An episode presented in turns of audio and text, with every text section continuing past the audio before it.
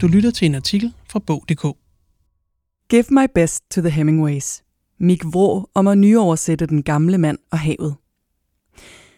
Da oversætter Mik Vrå faldt over et ikke-ord, foretog en litterær efterforskning og blev omtalt i Hemingways hjem. Mik Vrå fik drømmeopgaven at nyoversætte Ernest Hemingways vel nok største klassiker, den korte roman Den gamle mand og havet. Til med i en udgave, der også indeholder tekster af både Hemingways søn og barnebarn, samt en aldrig før udgivet novelle af mesteren selv. Undervejs i arbejdet faldt Mick over et ord, der ikke eksisterer i det engelske sprog. Det blev startskuddet til en litterær efterforskning med et bemærkelsesværdigt resultat, som endte med, at Mick Vrå fik lejlighed til at sende sine bedste hilsner til The Hemingways. Få hele Micks skønne, nørdede oversættelseshistorie her. Amik Vrå. I skal ikke sige det til nogen, men selv for en privilegeret oversætter som undertegnet, er der en tanke, der flyver gennem ens hoved, når man læser en mail fra sit forlag med spørgsmålet, kunne du tænke dig at oversætte The Old Man and the Sea? Ja, tænker man. Det kunne jeg. Bestemt. Og det skal ikke koste jer noget. Den slags fjollerier når man heldigvis altid at tage sig i. Det er svært nok, som det er at ernære sig som litterær oversætter. Men pointen er, at nogle romaner er så ikoniske, undskyld modeordet, at man simpelthen bare gerne vil have dem på CV'et. Den gamle mand og havet er faktisk så kort en roman, at den på engelsk er blevet kaldt en novella, en lang novelle, ikke en egentlig roman. På kun godt 100 sider fortæller Papa Hemingway historien om den gamle kubaner Santiago, der fisker alene fra sin jolle i Golfstrømmen, og efter 84 magre dage uden fisk, endelig får sit livs største marlin på krogen. Det er det. Mand, fisk, jolle, havet og cirka 100 sider. Noget af det er stilfærdige beskrivelser af havet og naturen og Santiagos tanker. I bogen kan man finde passager som Solen løftede sig tyndt af havet, og den gamle mand kunne se de andre både, lavt på vandet og et godt stykke tættere på kysten, spredt ud over strømmen. Så lyste solen skarpere, og den skær lagde sig på vandet, og så, da den var helt fri af horisonten, sendte det flade vand den tilbage i hans øjne med en skarp smerte, og han roede uden at se ind i den. Andet beskriver fiskeriets blodige drama og kampen for at redde fangsten fra hejerne, såsom hejens hoved var ude af vandet, og hans ryg kom ud, og den gamle mand kunne høre lyden af skin og kød, der blev flænset af den store fisk, netop som han slyngede harpunen ned i hajens hoved, i et punkt, hvor linjen mellem hans øjne skar den linje, der førte ret bagud fra hans snude. På sin vis er det nemt at oversætte Hemingway. Han skriver oftest i enkle sætninger, uden forsiringer, og falder man endelig over noget, som virker kryptisk, kan man være temmelig sikker på, at en litterær amerikansk akademiker er lige så meget i tvivl om meningen som yours truly hjemme i Odense. Årsagen kan så for eksempel være, at Papa har været i en særlig øh, løftet stemning, mens han skrev. Det galt for eksempel for et par af de sidste 19 noveller, der indtil for et par år siden ikke var oversat til dansk. Jeg havde fornøjelsen endelig at gøre det i forbindelse med udgivelsen af samlede noveller 904 sider Lindhardt og Ringhof 2013.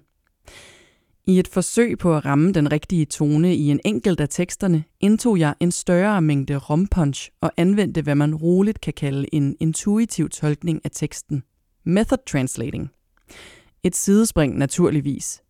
Det meste af den gamle mand og havet er skrevet i et sprog, der er lige så klart som den golfstrøm, hvor Santiago udkæmper sin duel med verdens største marlin. Men bearbejdelsen af denne særlige udgave af romanen i serien The Hemingway Library Edition bød på andre og mere eksotiske problemer. Bogen, der er redigeret af Hemingways barnebarn, Sean Hemingway, indeholder nemlig en del nyt og vældig interessant materiale – blandt andet en hidtil uudgivet novelle med titlen Pursuit as Happiness, på dansk Jagtens Glæder. Og et brev, som Hemingway skrev i maj 1935, hvor i han omtaler en fisketur med en ven fra Maine, Henry Strader. I brevet optræder ordet lated, uden kommentarer fra den amerikanske forlægger. Brevet er nedkrasset i al hast og er uden undtagelse den mest tjuskede tekst, jeg har set fra Hemingways hånd – Teksten findes kun håndskrevet og indeholder denne passage, Fish hooked off Bimini, hooked in corner of mouth, never lated, jumped 18 times clear. Men lated er ikke et ord, så man kan ikke oversætte det. Hvad gør man så? Jeg skrev til min ven James Blinn i San Diego. Han er forfatter til en fremragende roman, som jeg oversatte i slutningen af forrige århundrede, og hjælper mig ikke så sjældent, når jeg har brug for en indfødt amerikansk scholars råd. Blind foreslog først, at der måske kunne stå never landed, altså at fisken gik tabt. Men det fremgår af pappas tekst, at fisken netop blev landet, og derefter angrebet af hajer. Desuden er det ret tydeligt, at ordet ikke er landet. Blind skrev til mig, I love this shit. Don't ever stop. Og snart havde han fundet en kopi af det håndskrevne brev et sted på nettet og skrev lidt nedslående. Looks like landed to me. What you think? Nu kan man selvfølgelig mene, at det kan være ret ligegyldigt, hvad dette ene ord betyder, men en oversættelse er jo ikke færdig, før alle ordene er oversat. Så lated nagede mig stadig. I Sean Hemingways takkeliste bagest i den amerikanske udgave af The Old Man and the Sea, fandt jeg Dr. Hilary Kovar Justice, fremtrædende forsker i alt vedrørende Hemingways liv og værk. Vi var allerede venner på Facebook, og nu skrev jeg til Hillary og henledte hendes opmærksomhed på det mystiske ord. Hun skrev omgående tilbage. Men Hillary har brugt år på at nærlæse Papa Hemingways i øvrigt mestendels nydelige håndskrift, hvormed han allerede som ung mand nedskrev sine iagttagelser i Paris og forfattede sine første stories og artikler. Hun skrev videre her i min oversættelse. Det giver mening, hvis man overvejer, hvad ordet kunne være, hvis det første bogstav måske er et T, hvor den vandrette streg følger senere i ordet, hvilket netop er, hvad Hemingway tit gør, når han skriver hurtigt. Den manglende sløjfe på det første bogstav understøtter den tanke, at det måske er et T. Når Hemingway skriver et L som det første bogstav i et ord, udstyrer han det som regel med en sløjfe. Det første bogstav i det gådefulde ord har ingen sløjfe. Det er kun en lodret streg. Ser man det sådan, starter det med T og slutter med LED. Men jeg tror, Hemingways hastværk måske er nøglen her. Er det muligt, at ordet måske er tangled?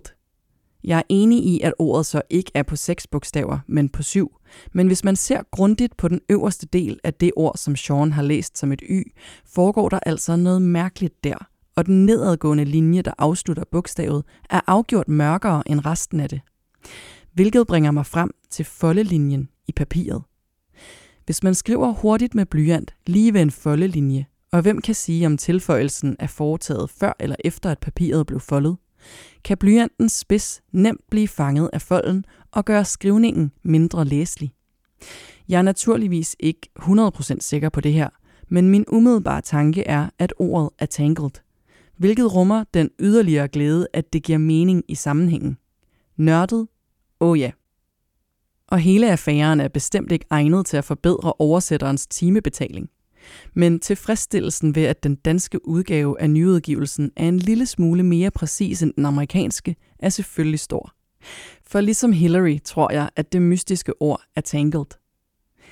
Hemingway vil have med i teksten, at han og Strader landede marlinen, uden at linen blev filtret. Det som en lystfisker, i hvert fald førhen, vil omtale som kinket. Her gengivet med samme afsnuppede formuleringer som i originalen. Fisk kroget ud for Bimini. Kroget i den ene mundvig. Aldrig kinket. Sprang 18 gange helt ud. Hentet ind til båden på en time. Jeg indledte min næste mail til Dr. Justice med ordene Dear Sherlock, og hun svarede Dear Watson, og så skrev hun ellers sådan her. Just wanted to let you know that I mentioned our adventures with the mystery word when I talked to Patrick and Carol Hemingway yesterday. They both found it delightful. Patrick Hemingway er Papa Hemingways anden søn. Han er 92. Carol er hans kone. Der blev talt om mig i deres hjem. Mit svar til Hillary var en af de sætninger, som jeg uden at vide det, sikkert altid har drømt om at skrive. Give my best to the Hemingways. Du lyttede til en artikel fra Bog.dk.